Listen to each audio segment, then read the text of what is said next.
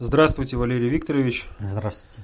Э, здравствуйте, уважаемые телезрители, аудиослушатели и товарищи в студии. Сегодня 5 э, октября 2015 года. Э, а неделю назад, 28 сентября, как известно, состоялась юбилейная 70-я Генассамблея ООН, и многие посетители нашего сайта интересуются, что там происходило. Ну и, естественно, всех а, интересует ваш комментарий выступления Владимира Путина. Трудный вопрос. В каком плане трудный? А, дело в том, что прокомментировать выступление Путина это нужно говорить много, много и много. Здесь более конкретно нужно о чем-то, потому что в своем выступлении Путин дал целостную картину мира, сложившегося, целостную картину управления, предъявил в общем-то, русскую концептуальную власть, предъявил, э, соответственно, этому русскую глобальную политику, он накрыл все процессы, те, кто выступил до него, э, типа Обамы, с, другой э, концепции, они, в общем-то, сразу были дезавуированы, показано, что они, о чем они говорили, как говорили, что предъявляли миру, что они несут миру только, э, в общем-то, горе и беду.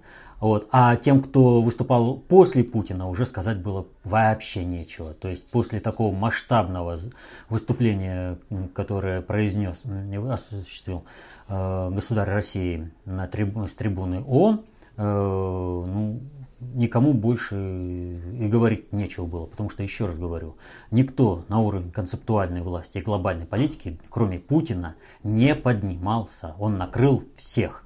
Что и было отмечено всеми ведущими СМИ, да и вообще всеми СМИ Запада, особенно ведущими, в том числе и СМИ глобального предиктора, которые являются рупорами глобального предиктора, такими как Financial Times, New York Times – вот. Всем было, все отметили, что это выступление, в общем-то, задает э, новые, новый тренд в глобальной политике. То есть Путин объяснил глобальному предиктору и инструментом проведения управления на местах, то есть страновым элитам и глобальным элитам в этих государствах о том, что движение по выбранному ранее курсу это гибельно.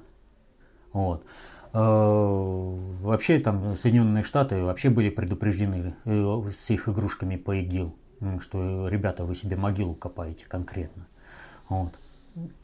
Э, и вот что тот взгляд на вещи, те рецепты, которые предлагает Россия а в лице ее государя Путина, для мира являются единственными правильными э, средствами лечения той болезни, которым сейчас э, болеет, в общем-то, мировая структура управления. То есть как э, выправить положение в мире, чтобы мир не скатился в хаос и в полномасштабную войну всех против всех. То есть, ну, Путина надо комментировать ну, по конкретным вопросам, какие конкретные вопросы. А так можно говорить много. Очень много. То есть прям по пунктам, э, что о чем он сказал. Ну и что, кстати, сейчас делают все аналитики, так или иначе, это обсуждается достаточно полно и достаточно четко. Э, Путина чем хорошо комментировать? Он говорит все прямо, как оно есть. Правду говорит легко и приятно. Э, по этому принципу и построено выступление Путина. Он всегда, в отличие от всех, которые вот все главы государств, так или иначе, они что-то там юлили. Какой-то аспект для себя, выгораживали чего-то. А Путин предъявил миру единую целостную картину. И все, все вписаны. Давайте, ребята, разбираться и давайте отказываться от своих корыстных интересов для того, чтобы вообще мир продолжил свое существование. Чтобы вы продолжили свое существование.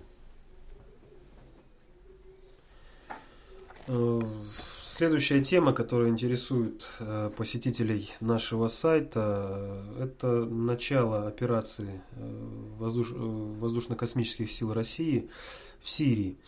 В частности, вот Владимир спрашивает, еще полгода назад было известно, что армия Асада терпит поражение за поражением. Почему тогда Россия вмешалась только сейчас? Открылось окно возможностей или нас все-таки туда втянули? После выступления Путина в ООН насторожила всеобщая смена тона западных СМИ на противоположное, от демонизации президента к дифирамбам о единственном спасителе от ИГИЛ. Хотя вот Татьяна э, пишет, что после выступления Путина Э, СМИ э, выступили в поддержку нашего президента, но после стремительных мер, принятых ВКС России по борьбе с ИГИЛ, западные СМИ снова заверещали и полили на нас потоки грязи. Мы застали всех врасплох? Нет, все не так. Э, давайте там по пунктам, достаточно много вложенных. Почему Россия вмешалась а, только сейчас? Для, к нам возможности сначала для того, чтобы открылось окно возможностей, его нужно создавать. И Россия вмешалась именно сейчас, именно потому, что к этому моменту было создано это окно возможностей, когда Россия смогла это сделать. Россия по-крупному уже э, застабилизировала положение э, на европейском так скажем, э, театре военных действий на Европейском фронте. Э, в общем-то, взяла в блокаду, в кольцо э, группировку войск противника на Украине, и, соответственно, этому можно проводить уже наступательную операцию на другом фронте. Здесь, как говорится, 10 сталинских ударов. Вот. Э, но для того, чтобы это произошло, нужно было все сделать. И раньше это было невозможно. По политическим моментам, потому что мир был совсем иной иные отношения, иные взаимоотношения, э, иное состояние западных стран. Для того, чтобы западные страны сейчас начали петь дифирамбы Путину э, в плане решения ИГИЛ, они должны были хапнуть иммиграцию, которой полгода назад не было. Они должны были насытиться этой иммиграцией по полной программе. Вот э, за текущий месяц, за сентябрь месяц, в Германию прибыло порядка 300 тысяч иммигрантов. Их расселяют в разных городках. Они э, занимают объекты культурной инфраструктуры.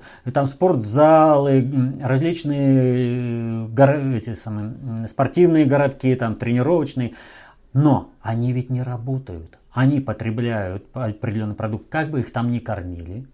Но они не работают. У них свободного времени вал. А люди с разной нравственностью. Они приехали с пониманием того, что Европа должна их содержать по высшему стандарту, потому что Европа пришла к ним домой и разбомбила их дом.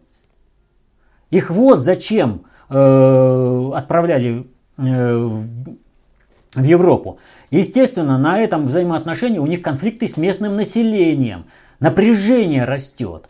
Вот не было бы этого напряжения, Европа по-прежнему бы еще играла, что там, кто там, как с ИГИЛ там будем, чего там делать. Они ведь и сейчас, понимаете, европейские лидеры, которые находятся под э, пятой у американцев, они ведь постоянно говорят, Асаду не место там в политике, должны продолжить, мы обязаны продолжить санкции, потому что Россия там начала бомбардировки Сирии. Россия решает проблему Европы с беженцами. Лавров Сергей Викторович что сказал? Проблему беженцев нужно решать не в местах, куда они бегут, хотя это тоже необходимо, а нужно создать условия такие, чтобы люди не имели необходимости покидать свои родные дома, чтобы они жили там, где они родились, чтобы миграция была естественной, что нужно ликвидировать причину, которая гонит людей с их родных мест.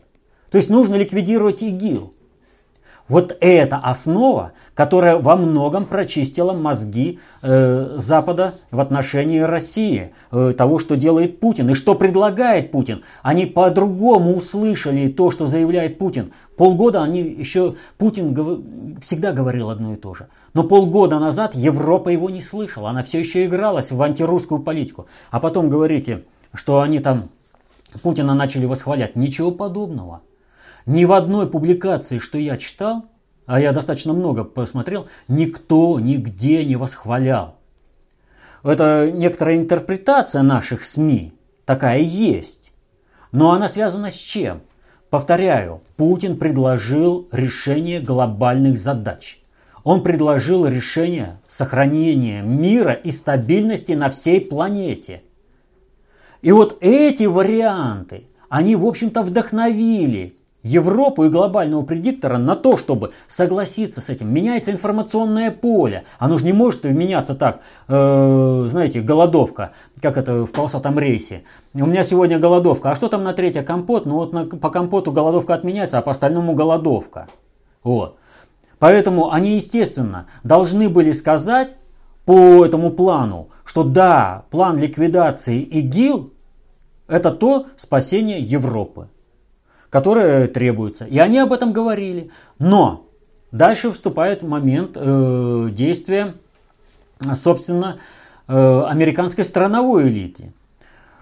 Проигрывая в Сирии, Америка не получает возможности развязать Третью мировую войну, Значит, э, Америка идет по пути Советского Союза к переформатированию. Желает эта страновая элита Соединенных Штатов? Конечно, не желает. Есть возможности влияния на информационную политику, на э, политику государства э, Западной Европы у Соединенных Штатов? Да, конечно, есть. Еще очень много есть. Они многое могут. Соответственно, этому они и поднимают. Поэтому западные политики начали говорить, надо вводить санкции против России, потому что они вот там ИГИЛ бомбят, а уже нет там никакого ИГИЛа, а кого что вы тогда целый год там бомбили. Вот. Понимаете, тут вопрос э, связан с тем, что у Европы другое положение. По-другому сейчас вещи смотрятся. Как говорится, время течет по-разному э, для того человека, который э, по разные стороны двери туалета. У одного вот. Вот. Так вот, сейчас э, у Европы совсем э, они находятся по другую сторону. Поэтому они, естественно, ищут возможности. Они понимают, что если даже э, прибудет в Европу 5 миллионов, они говорят уж о том, что 30-35 миллионов населения, это иммигрантов, то Европе, э, в общем-то, наступит конец. Они не смогут удержаться. Э, иммиграция сметет Европу. Европа потеряет свою идентичность. Великое переселение народов, сформируются новые нации, о чем э, американская политика и вещает-то. Вот многие думают, вот ИГИЛ, жестокая организация. А вот с чего это так вот ИГИЛ себя рекламирует? по поводу массовых казней, причем жесточайших казней. А как нужно было сдвинуть население, чтобы они побежали? Только ужасом.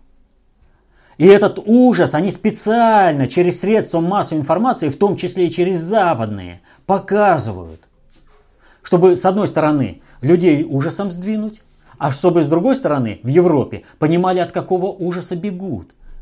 И э, не настаивали особо на решении той проблемы, которую предложил Лавров. Вместе, э, откуда возникла проблема, откуда бегут люди, ликвидируют ту причину, по которой люди бегут. Так что э, здесь нет никакой любви к России, нет никакого изменения вообще к России отношения Европы. Просто Европа сейчас позволяет России что и было во всех публикациях, решить ту проблему, которая э, сейчас угрожает жизни самой Европе. И Соединенным Штатам, кстати, тоже. Ну вот вопрос от Кверти, как раз в связи с событиями в Сирии. А, в Сирии нанесен авиаудар, поражены там какие-то цели. А в Украине за полтора года ничего такого не было, хотя все верещат о российских войсках на Украине. Не затыкает ли таким образом рот э, всем укропатриотам такой расклад? Когда им об этом говоришь, они все грустно молчат в ответ. Вопрос, правильный ли я пример выбрал для оппонентов, чтобы у них там просветлилось? Пример правильный, но вот э, вернемся к предыдущему вопросу для полноты понимания того вопроса, который задали. Значит, э, как вот Россия выбрала вот этот момент? Э, удара э, по сирийским э, вот этим боевикам. И вообще все, что связано с этим, вот немножко надо объяснить, для того, чтобы понимать разницу отношения России в Сирии и на Украине. Вот когда Путин выступил, начались интенсивные переговоры. И Керри с Лавровым встречались трижды. И о чем шла речь? Вырабатывали позицию совместную по Сирии. И э, по этой, кто называется, э, Соединенные Штаты изменили отношение э, к Башару Асаду, что на переходный период, вот как бы он может быть легитимным президентом э, Соединенных, это, в Сирии. А что у Соединенных Штатов вообще вот в отношении к Сирии, чтобы было понятно? Вот начальник оперативного управления Генштаба Картополов выступая, сказал вот буквально следующую фразу. В ходе контактов э, с американским э, руководством мы рекомендовали вывести из региона всех инструкторов и советников, а также тех ценных специалистов, которые готовились на деньги американских налогоплательщиков. Мы также рекомендовали прекратить полеты летательных аппаратов в районах действия нашей авиации. То есть, что он сказал фактически? Он сказал то, что является по факту. ИГИЛ является иррегулярной армии Соединенных Штатов, которая управляется американскими военспецами, э, офицерами. И э, именно таким образом она осуществляет свои боевые действия. Когда было предъявлено миру глобальное видение. И когда таким образом была сформирована, в общем-то, коалиция против Соединенных Штатов, стал вопрос, э, как э, что решать эту проблему. И вот эта проблема, она стала решаться таким вот образом, что российская авиация своими точечными ударами поддерживает нанесение Э, поддерживает э, наступательные э, операции сирийской армии. Она наносит удары, которые уничтожают именно инфраструктуру. Я вот о замечании Картополова почему сказал? Потому что Wall Street Journal сказала, что в результате ударов российской авиации погибли американские специалисты. Вот. То есть о чем идет речь? Что приняли решение американцы? Раз ситуация в, э, в Сирии уже проиграна, и дальше встает вопрос, как Соединенным Штатам с Европой себя вести. Вот возвращаются американские офицеры, э, которые были командированы на войну военспецы, и они, будучи живыми, они чего-то там кому-то все равно расскажут. И тогда роль в организации вот этого потока беженцев в Европу для всех станет очевидной. Для того, чтобы они ничего не рассказали, как они должны, как Мару сделал свое дело, Мару должен умереть. Они должны умереть. И неважно, реально там нанесла российская авиация удар по этим специалистам, нереально. Главное было огласить этот момент. Для чего? Потому что потом всех вот этих специалистов, которых туда направляли, уже зачистят на земле киллеры – а будет объявлено, э, что это сделала Россия или российский спецназ. Таким образом, американская государственность получает, э, вернее, сохраняет лояльность своих спецслужб и армии. То есть это же не мы вас уничтожили, это же уничтожили русские. Против них надо продолжать бороться. А с другой стороны, вот этот э, момент, который Э, тут же преследуется. Использовать вот эту же атаку для того, чтобы э, навредить России в информационном плане. То есть, вот, смотрите, э, Россия бьет не по ИГИЛ, а по умеренным каким-то там сепаратистам. Никто не объяснил до сих пор, что такое умеренные сепаратисты и почему это. Соединенные Штаты готовят специалистов умеренной оппозиции, а они тут же оказываются в рядах ИГИЛ. То есть, по сути-то, ни для кого не секрет, что вся эта умеренная оппозиция – это тот самый легальный буфер, через который э, легально, на полном, э, как бы, э, на полных легальных основаниях открыто западное так называемое сообщество может осуществлять военно-техническое сотрудничество с ИГИЛ, поставлять туда специалистов, технику, вооружение, а обратно получает раненых, которых надо вот, ну, вылечить в европейских тех самых лагерях. Они же воюют в ИГИЛ, а лечатся из умеренной оппозиции. Вот этот вот нужен. Но сейчас наступил тот момент, когда вот эти американские специалисты, они стали не нужны. Их нужно зачистить. И вот э, Соединенные Штаты, э, понимая, что они не смогут удержать э, ситуацию э, в Сирии, они о каких-то моментах договорились с Россией. И Россия нанесла удар и начала поддерживать э, наступательные операции. Именно тогда, когда к этому была готова вся инфраструктура, которая разворачивалась заранее. Ну а поскольку о том, что такой удар будет, догадывались все и понимали все, э, ну заранее были сняты фильмы о том, что Россия бьет по каким-то гражданским объектам, что страдают гражданские люди. Вот. Сейчас нужно просто дождаться, когда закончатся все эти э, заготовки. А второй момент, ну, э, они, в общем-то, не понимают, о чем идет речь. Речь идет о том, что Россия, когда говорит об ударах, она предъявляет доказательства средств объективного контроля. То есть о каждом ударе показывается, его можно проверить, точное географическое положение, почему и как был нанесен удар чем. Вот наступит тот момент, когда это нужно будет обсуждать. Сейчас это как бы замалчивается. Это вот к Украине, к вопросу о том, что там российская армия воюет. Вот это вот все надо вот иметь в виду, о чем я говорю. Про специалистов, про точность ударов. Вот. Э, дальше.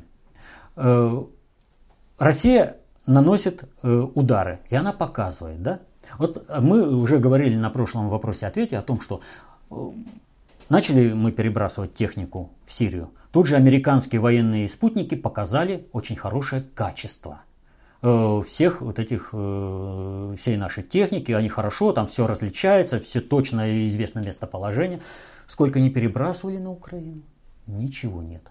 И вот самое интересное, вы обратили внимание, о Боинге на Генеральной Ассамблее, не говори, о сбитом Боинге над Украиной не говорил никто.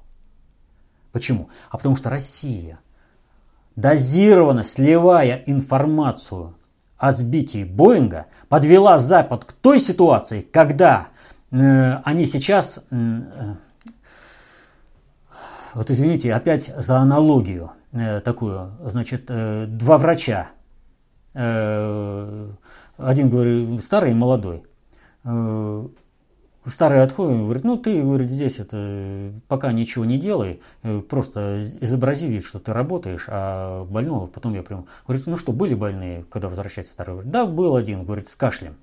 Ну а что ты ему сделал? Говорит, пургену дал. Говорит, как кашель и пурген взаимосвязаны? Говорит, а вы посмотрите, он стоит за дерево, держится и кашлянуть боится.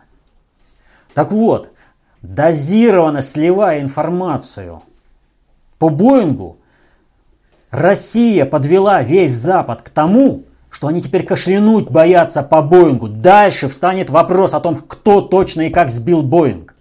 Американцы до сих пор, почему они не предъявляют никаких э, доказательств?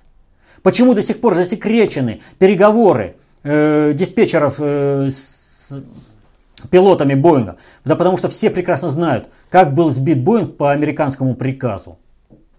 И что это сделали э, украинские вооруженные силы? Так вот, есть средства объективного контроля, которые все доказывают.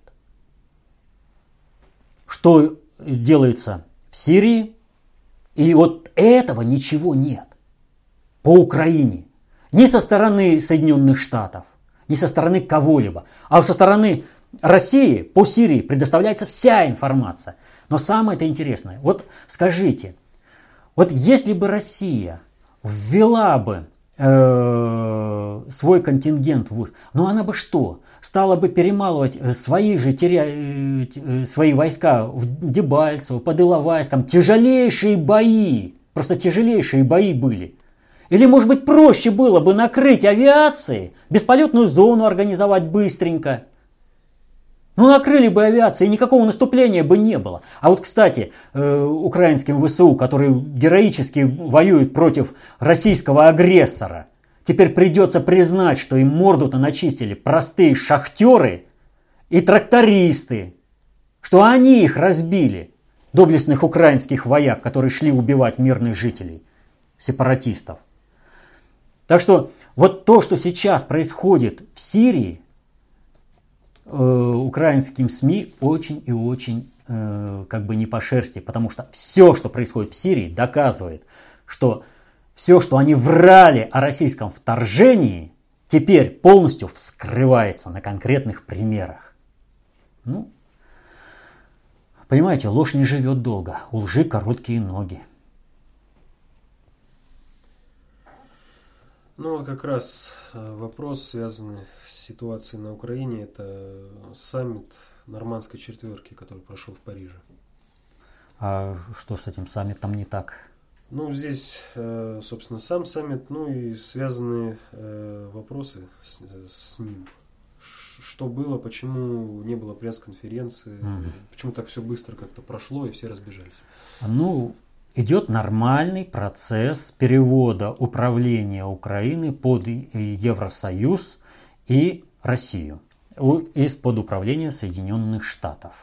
Но не надо забывать простую вещь, что Евросоюз это отнюдь, э, как сказать, не фанат России. Евросоюз живет антирусской идеей уже на протяжении тысячи лет. Вот, э, с момента организации э, Священной Римской империи в IX веке, вот с тех пор любой Европейский Союз, он всегда носил антирусскую направленность. Вот. И э, что произошло э, на встрече в Париже с нормандской четверкой? В общем-то ничего особенного. Это как бы сверка часов и э, сохранение мирного плана урегулирования всех процессов на Украине. Если привести, ну вот сегодня, я не знаю, что-то образы такие идут. Так вот, если сравнивать э, то, что там произошло, э, с нормандской четверкой, то, в общем, ситуация такая. Россия выставила определенные параметры решения Э, украинской проблемы объективно выгодны Украине, Европе и России. Но есть два момента. Украина, она по-прежнему находится под э, значительным влиянием Соединенных Штатов. Значительное влияние американское э, на Европу и плюс антирусская направленность проекта Бандеровщины и, собственно, европейского проекта. И вот здесь все это приводит к чему? Вот Россия все это выставила, она как бы поставила такую, такой забор, клетку. Вот знаете, когда дикого зверя поймают в клетку, вот он, эта клетка закрыта, а дикий зверь там ну, бесится, носится. А то ловец этого э, дикого зверя, ну, он ходит и ждет, когда у зверя силы истекнут, и он смирится с новым своим положением. Вот то же самое произошло с Европой и Украиной в результате того, что их зацепили за минский формат. Как вот многие там патриоты не, не нравилось, там вот минский формат, там Путин все слил, но именно это произошло. Поэтому Путин спокойно смотрел и все. Он ждет. Но когда вот эта э, антирусскость вся выплеснется, когда они смирятся, смирятся с тем, что Россия не будет э, работать по самоубийственным принципам, что любое решение проблемы, оно всегда должно э, учитывать интересы России. И что Украина должна, быть э, нейтральным государством, где будет э, мир и порядок, а не дикое поле. Ну вот это идет. Нужно было выждать, поэтому ночью, ну, посмотрели, поговорили. Я вам все сказал.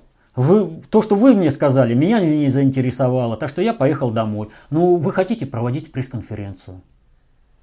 Вот как оно происходило? Так же, как в Нью-Йорке, когда выступал Обама, Путин только приземлялся. Ну да. А, вопрос это также по Украине, вот от Александры. В прошлом выпуске вы говорили, что на Украине теперь цель всеми способами мешать России и не мешать Европе. США хотят там развязать гражданскую войну. И глобальный предиктор не против. А это разве выгодно Европе получить беженцев еще и с Украины? Поясните, пожалуйста, этот момент. А, немножко не так. Значит, э, я только что говорил о том, что на Украине очень сильно влияние американских сил. Значит, э, вот э, в одной из последних передач Савика Шустера был такой примечательный момент. там э, один из выступающих возмущался. Да что же у нас за президент такой, который не слушается, что ему говорит э, посол Соединенных Штатов? Если президент не слушается э, посла Соединенных Штатов, такого президента надо убирать. Украина по надусе только потому, что она с ней Америка и нужно слушаться. Вот сказал, это что это? Посол вызывает к себе президента, президент не, не едет ну не едет он к, к этому послу. Послу пришлось самому ехать к президенту. Но это немножко из другой передачи. Вот. Э, ну, вот, этот вот, э, вот это понимание того, что надо э, подчиняться и делать, как тебе говорят из Америки, оно очень сильно в управлении Украины, оно очень сильно в так называемой элите Украины. То есть э, элита Украины, она вообще вся арабская по своему мировоззрению. И она э, просто, э, ну, бандеровщина, что с нее взять? Бандеровщина это рабство. Вот, э, потому и на коленях стоят. Э, и они ищут, как бы услужить своему хозяину. Поэтому, естественно, я и только что говорил, Европа это антирусский проект глобального предиктора, бандеровщина, э, бандеризация, э, украинизация Украины, которая структурно началась при Австро-Венгерской империи 150 лет назад, это тоже проект глобального предиктора, направленный против России. Поэтому, естественно, любая власть, которая придет на Украину, не надо здесь заблуждаться, будет э, антирусской настолько, насколько э, мы не сможем отстоять свои интересы. Вот. Насколько мы будем вынуждены э, уступить э, под влиянием, э, под давлением среды, вот, э, тому, чтобы была сформирована такая система. Но глобальный предиктор вовсе не заинтересован сейчас в том, чтобы на Украине была война, которая бы перенеслась в Россию и э, в Европу, чтобы была Третья мировая война, потому что это Третья мировая война в интересах Соединенных Штатов. Сохранение американского, пакс американо, американского мира, это не в интересах глобального предиктора. Глобальный предиктор перестраивает всю мировую систему, но не для того, чтобы доминировали в них Соединенные Штаты, потому что ресурсов не хватит на планете Земля, если будет по-прежнему доминировать э, американский стандарт. Нужно все другое понижение образовательного э, стандарта, э, уровня, э, смена населения, создание новых наций на территории Европы, европейский халифат. Это все в рамках глобального предиктора. Но фазовый сдвиг не позволяет им это реализовать, поэтому они реализуют ровно настолько, насколько они могут. Что касается беженцев э, с Украины, то здесь не надо заблуждаться. Это беженцев э, с Ближнего Востока в рамках европейского халифата, но в Европе встречают э, более-менее э, лояльно. Беженцев с Украины будут встречать пулеметами. Просто не нужны, вот, вот эта расовая группа не нужна там для формирования новой э, системы. Просто не нужна. Для того забрасывают туда негров, арабов, для того, чтобы изменить саму э, ситуацию. Для этого они меняли все это время э, Европу, постепенно насыщая э, другими расами. И вдруг усилить белый компонент, ну вы что, на это, как говорится, на это я платить не могу, поэтому они, украинцев никто там не ждет. Так что задача чтобы уж э, это, такой вопрос, э, чтобы было понятно, э, кто чего хочет в этом проекте. Соединенные Штаты через Украину желают разжечь гражданскую войну, через гражданскую войну, войну в Россию, войну в Европу. Европа желает сохранить антирусский буфер в лице Украины, но мирно-демократический антирусский буфер для того, чтобы э, давить на Россию и таким образом, э, создавая проблемы России, решать свои европейские проблемы. Для глобального предиктора, поскольку и этот этап э, антирусский э, с украинизацией, маргинализацией части русского населения не удался, проект нужно свернуть, законсервировать, лишнюю массу утилизировать сведомых, э, будь то это бандитские разборки, будь то это война с Россией, будь то это внутренняя гражданская война на Украине, неважно какая. Но э, чтобы это ослабило Россию, и Россия не могла э, проводить свою глобальную политику в полной мере Э, чтобы глобальный предиктор мог использовать Россию для решения своих проблем. То есть Россия решает проблемы мировой устойчивости, вот, а глобальный предиктор использует э, плоды России в своих целях. Вот какие здесь задачи у всех э, участников. Ну, у России, естественно, мир для всех, чтобы каждый народ жил э, счастливо, богато, сохраняя свою культурную самобытность. От Татьяны вопрос. Валерий Викторович, вы говорите, что определенные отряды на Украине, на Украине должны быть зачищены. Я так понимаю, что имеется в виду физическая ликвидация. Но ведь да. это же люди. Почему не дать им шанс изменить свое мировоззрение? Разве убийство это один выход? Значит, э, первое. А, не надо здесь как бы заблуждаться в том, кто чего, опять же, желает в этом процессе. Вот тех, кого собираются зачищать, зачищать собираемся не мы. Вот. А, зачищать э, вот эту вот ведомую лишнюю массу собирается тот, кто их взрастил, то есть глобальный предиктор посредством э, американцев.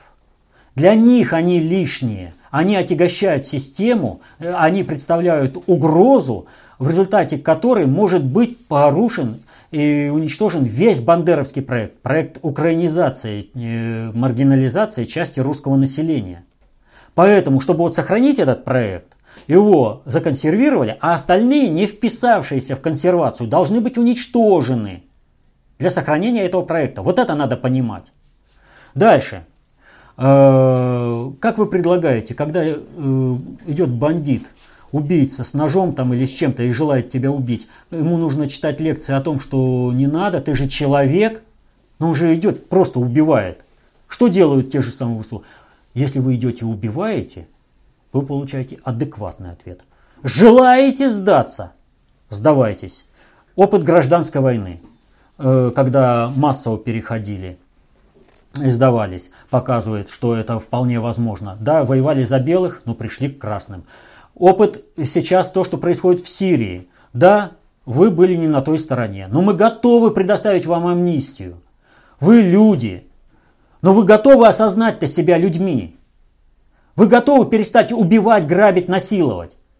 Если вы готовы, то да, давайте. Те, кто не совершил крупных преступлений, переходите. Ну а кто совершил, все равно отвечать по нормам хотя бы мирного времени, но придется. Но что-то там, конечно, будет списано, то, что были как бы не убийства, а ну ты убивал, но убивал во время боя.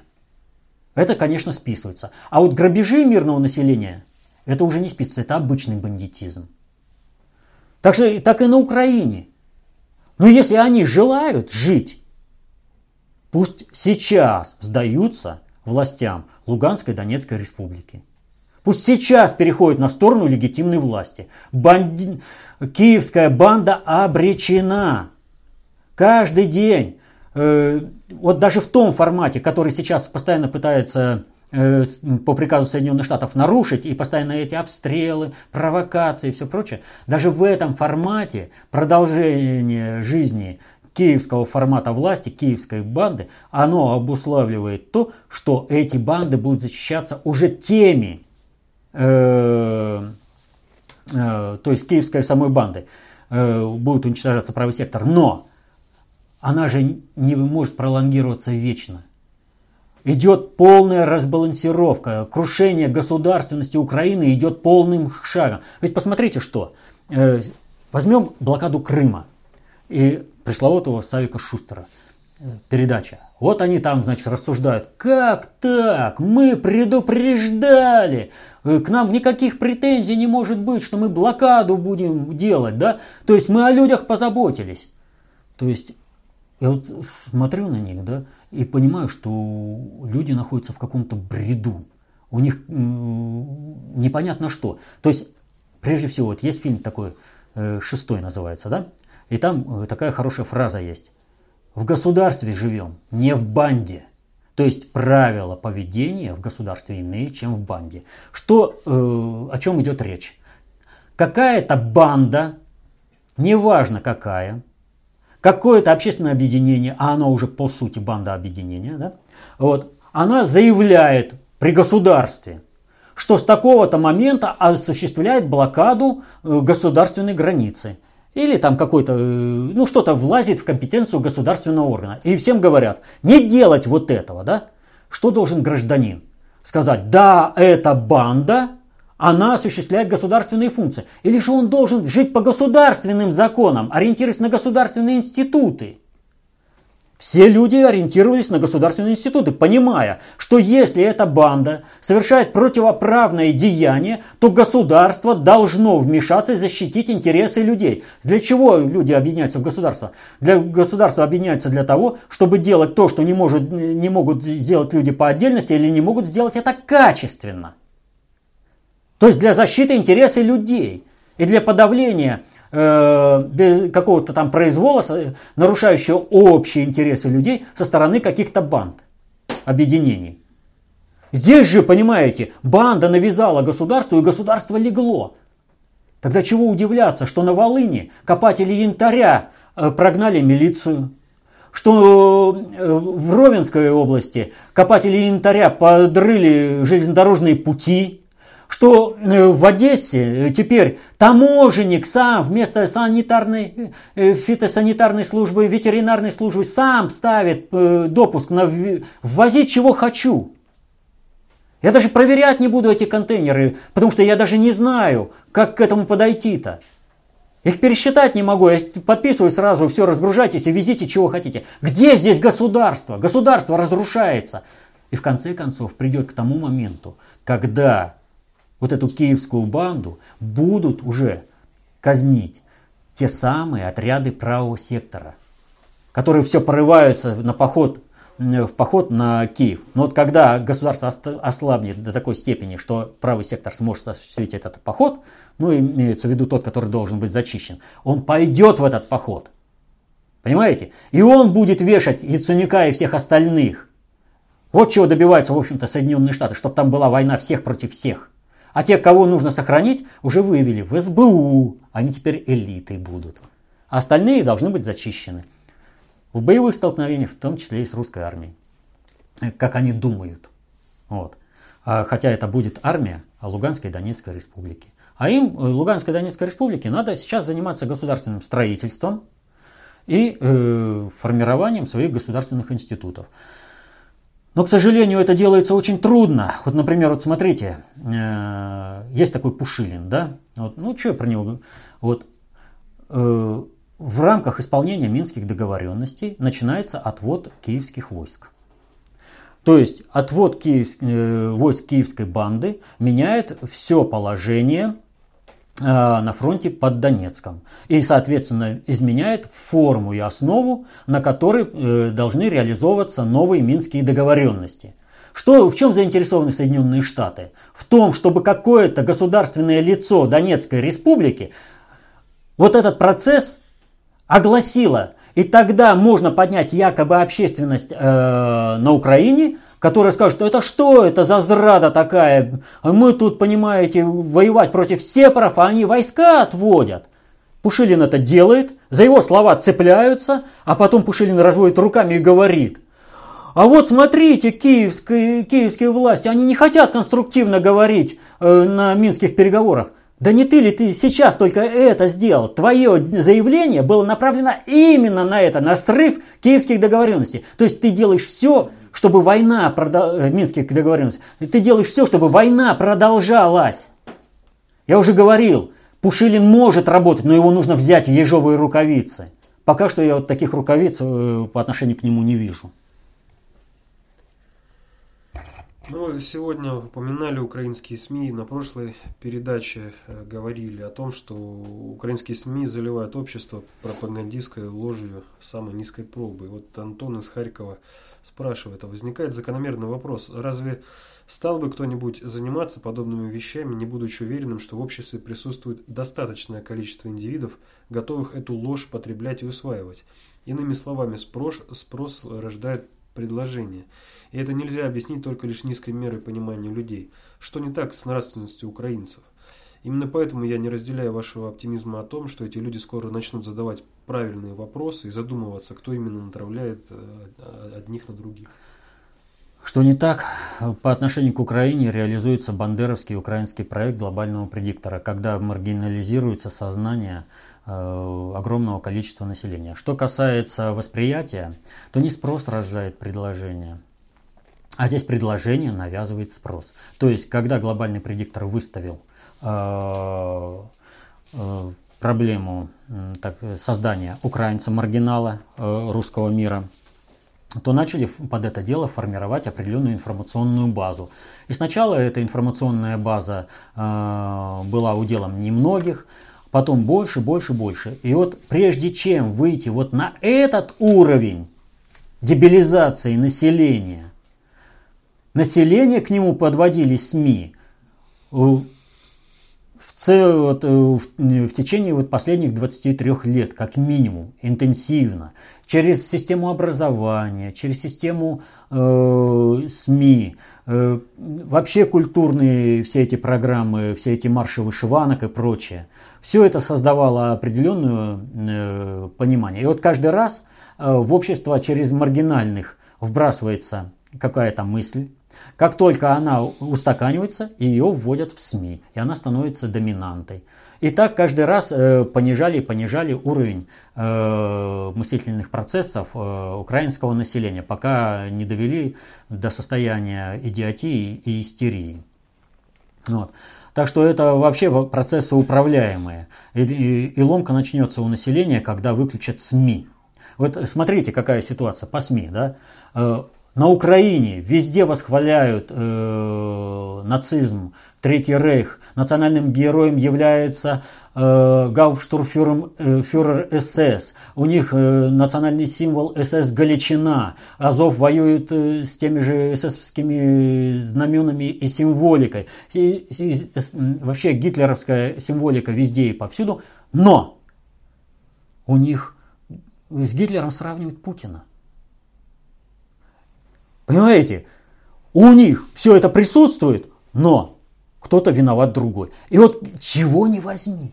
Везде такое. Есть одно состояние, но другое, это, кто-то виноват другой. Вот это все будет ломаться, когда СМИ, вот эти СМИ в привычном им. Э, вот почему, э, скажем, э, опять же, вернемся к Савику Шустеру. По 4-5 часов длится передача. Ну кто выдержит сидеть там? Вот у нас есть передача «Дом-2» для подключения определенной э, части населения, и это население зацепляется, и оно держится в определенном информационном тонусе. Так вот, чтобы население Украины было в определенном информационном тонусе, им вот эти передачи типа э, Савика Шустера. Сидите 5 часов, ничего не делайте, качайте эмоции и получайте ту информацию, которую надо для разрушения вашей государственности и вашей личности, психической личности. И они этого не замечают. Они рвутся на эти передачи.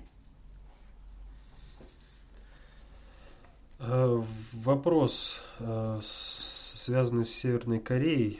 Вячеслав из Киева спрашивает – с чем связано изменение позиции Северной Кореи по отношению к США? Раньше они постоянно называли США своим главным врагом, однако на этой неделе они предлагают США подписать полноценный мирный договор вместо соглашения о перемирии 1953 года. И во время выступления на Генассамблее ООН министр иностранных дел КНДР не делал резких высказываний в адрес Южной Кореи, как это происходило обычно. Ну, идет планомерный процесс исключения Соединенных Штатов из э, глобальной политики. И в данном случае это процесс э, Южной и Северной Кореи. Поэтому Северная и Южная Корея начали вести себя тактично, даже несмотря на то, что Соединенные Штаты не так давно спровоцировали очень мощный инцидент, связанный с началом вещания громкоговорителей. Вот. Тем не менее, они этот вопрос решили. А в данном процессе что происходит? Соединенные Штаты последовательно исключаются из шестистороннего переговорного процесса. И вот сейчас Соединенным Штатам ставятся такие условия, при которых они должны изменить свое положение в этом процессе. Если они согласны изменять, то их будут и дальше понижать. А если они не согласны, то будет ставиться вопрос о их резком выводе из этого процесса, то есть как вообще неконструктивная составляющая в мире. еще один вопрос от Вячеслава. Уважаемый Валерий Викторович, в своем интервью в эфире «Радио Спутник» 29 э, сентября этого года вы говорили о том, что США, поддерживая ИГИЛ и других террористов, сами копают себе могилу, так как мир все равно консолидируется и даст им отпор. А террористы пойдут э, к тем, кто их взрастил, то есть в Америку, и уничтожат ее. Ну и после вопроса ведущей, что с трудом верится в то, что США это не понимают, и почему же они тогда так упорствуют, связь оборвалась. Как бы вы хотели ответить на этот вопрос? Я не хотел, я на этот вопрос отвечал, правда, связь действительно оборвалась, и я это обнаружил э, во время ответа. Вот. Да все очень просто. Я уже частично ответил на этот вопрос. Дело в том, что ИГИЛ – это иррегулярная армия Соединенных Штатов – все командование, э, не то, которое для телевидения, то есть публичное, а именно военспецы, это э, военспецы, спецназовцы, армейские офицеры Соединенных Штатов. И вот когда я говорил об уничтожении, это вот Соединенные Штаты ставят вопрос о том, что надо, значит, э, нам Э, согласовывать э, с Россией места, по которым Россия будет в следующий раз наносить удары. А у меня стоит вопрос, если вы говорите о том, что при этих ударах погибли ваши специалисты, а мы знаем, что вы как раз собираетесь этих специалистов уничтожить для того, чтобы была устойчивость Соединенных Штатов, вот, чтобы они не взорвали изнутри. Вы зачем собираетесь это сделать? Чтобы этих специалистов туда направить, чтобы их бомбой накрыло? Или же для того, чтобы лишнюю массу тех, которые вслепую используются, успеть вывести и использовать их на другом направлении. То есть и то, и другое вполне возможно. И вполне возможно, что именно и то, и другое преследуется одновременно. Так вот, э, в чем суть? ИГИЛ э, не какая-то там э, организация. Вот обратите внимание, вдруг ИГИЛ появилась везде. А почему? А вдруг все различные террористические организации типа Талибана, Аль-Каиды вдруг присягают ИГИЛ и все. Почему? Они получили приказ из Соединенных Штатов на то, чтобы они теперь уже больше не Талибан и не Аль-Каида, они теперь ИГИЛ. Они присягают и таким образом становятся подчиненными Э, Соединенным Штатам э, через уже новую структуру, которую взялась ниоткуда, и она выполняет новые структуры. Так вот, э, когда я в этом эфире, я там немножко оговорился. Я сказал, что перед Путиным выступал король Саудовской Аравии а не Иордании. Связано это было с чем? Ну, время эфира очень маленькое, а хотелось очень обратить внимание на Саудовскую Аравию, на ее новое положение. Дело вот в чем. Не так давно было решено, наконец, может быть, э, решена, но хотелось бы в это верить, проблема с мистралями. И эти мистрали уходят э, под э, уходят в Египет. А деньги на покупку этих мистралей выдает Саудовская Аравия. Но Весь, э, так скажем, э, вся заковыка в этих мистралях заключается в том, что вооружение-то будет покупаться российское, а когда мы продаем вооружение, то по пункту, по буквенно оговаривается, естественно, как это вооружение будет использовано, так, чтобы оно не навредило интересам при проведении внешней и глобальной политики России. То есть Россия, в принципе, будет управлять этими мистралями за саудовские деньги. Понимаете? И непосредственно перед сессии Генассамблеи ООН э, в Лос-Анджелесе был за изнасилование горничной арестован э, саудовский принц. Понимаете, вот, а там сразу же была слита информация о том, что пытаются короля сместить, там внутренний заговор идет. То есть Соединенные Штаты стараются ударить по Саудовской Аравии. Почему? Потому что Саудовская Аравия выходит из э, фарватера следования за Соединенными Штатами и перестраивается э, фарватер другого корабля. Вот. То есть здесь э, о чем идет речь? мир под давлением э, внешних обстоятельств, а э, вы хотите сказать, что йеменская проблема не аналогична идиловской проблеме э, вот для Сирии, а йеменская для Саудовской Аравии, ничуть не бывало. Йеменская проблема это примерно то же самое, что идиловская проблема э, для Сирии. И Саудовская Аравия это понимает. То есть у любых государств сейчас есть одна задача – выжить, а значит нужно объединиться. А раз будут они объединяться, то куда военспецы, обросшие определенной массой своих верных бойцов, которые нужны для реализации каких-то проблем, э, будут отправляться? А если учесть, что основная масса военспецов, которые отправляют американцы э, для решения вот этих вот командования ИГИЛами и талибанами, это латинос и негры, а что, куда-то девались э, черные пантеры, куда-то девались другие националистические группировки. Вы, что, эти процессы не идут, разрушение Соединенных Штатов? Вот вы представляете, получив э, вот эту кадровую базу, обросшую своими верными нукерами, которых нужно им вывести, и они в какой-то степени их выведут в Соединенные Штаты, на что это накладывается? На процесс разрушения Соединенных Штатов. И Путин прямо сказал, это вы думаете, что вы управляете, но вы взрастили ту силу, которая вернется к вам и уничтожит вашу государственность. Вы сами это сделали. И теперь Соединенные Штаты и говорят, а Россия там уничтожает наших военспецов, а сами будут посылать киллеров этих военспецов зачищать, чтобы они не вернулись в Соединенные Штаты. Вот. Вот ответ был именно в этом плане. Но э, он сейчас немножко другой, потому что есть уже сири... удар по Сирии, и есть уже заявление Wall Street Journal и прочее. А тогда это было только вот э, в таком плане, без э, э ссылок на такие вот источники. На сегодня это Последний. Последний вопрос, да? Ну что ж, э, в общем-то, тренд этой недели определили три события.